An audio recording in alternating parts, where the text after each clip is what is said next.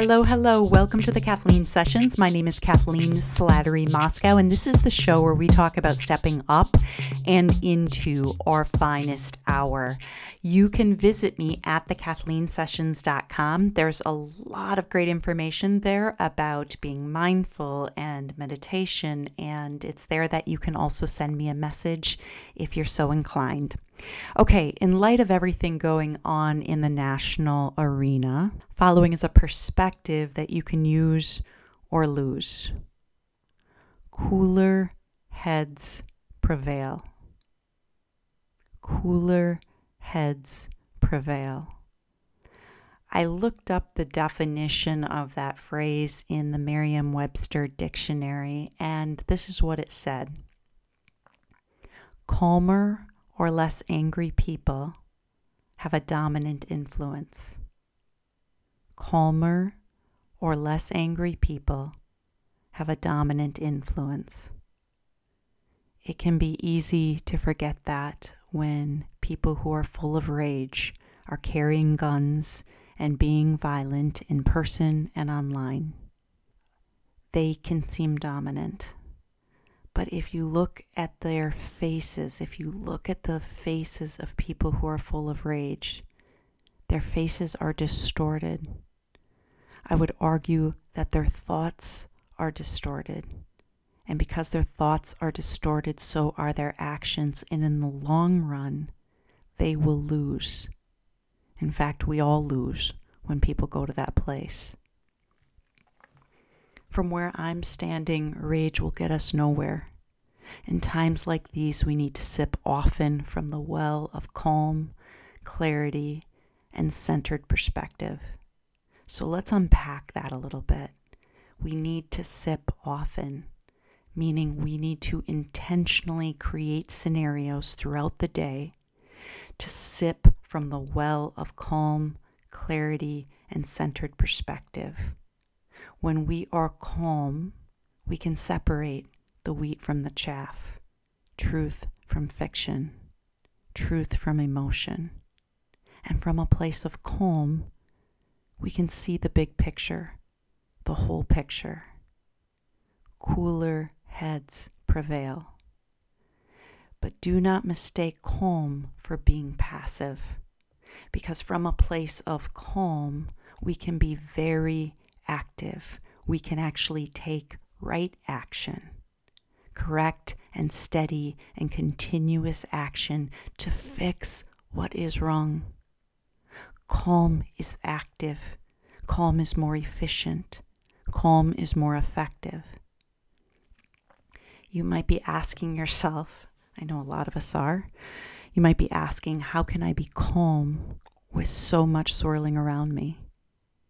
Choose calm, take action to be calm, practice calm.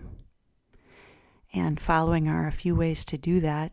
Uh, this list is by no means all inclusive, but here are a few things. Number one, meditate if there was ever a time in the world to start a meditation practice, it is right now.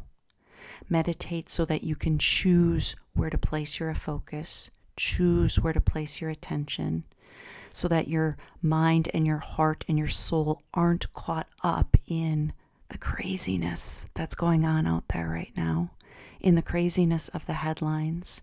We get to step away from that and come back to center come back to wisdom and peace and clarity. Number two, take even just one slow, deep, intentional breath. When you feel yourself getting amped up, pause and take one slow, deep breath to bring you back, to relieve your nervous system. Let's do that right now. Take a slow, deep breath in.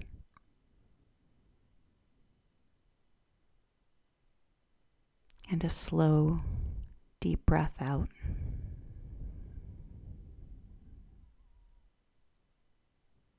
Number three, step away from the headlines. Or maybe I can be a little more assertive here. Push yourself away from the headlines. Push yourself away from social media and emotional triggers. limit the amount of time you are engaged in these areas.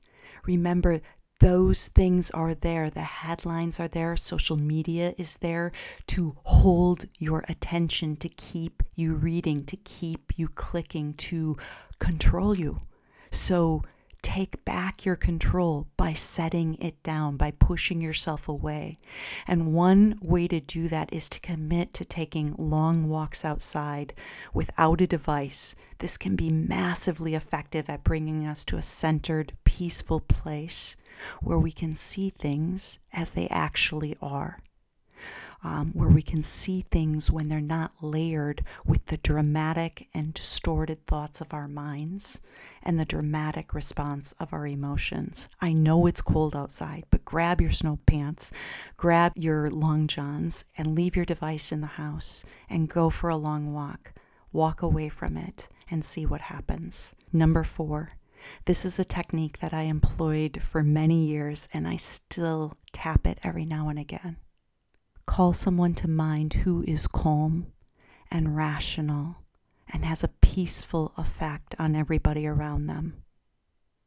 Call them to mind and channel them. Step up into their essence. Embody them. Okay, that is it for this week. If you want to learn more about these techniques, come to the KathleenSessions.com. We have an amazing community there, and we are all together navigating this era as gracefully and mindfully and effectively as we can. That is the KathleenSessions.com. Okay, until next week, do not forget, do not forget that this right now, this is your finest hour. In fact, because of everything that's happening right now, because of it, this can be your finest hour. Have an amazing week, everyone, and I'll see you next time.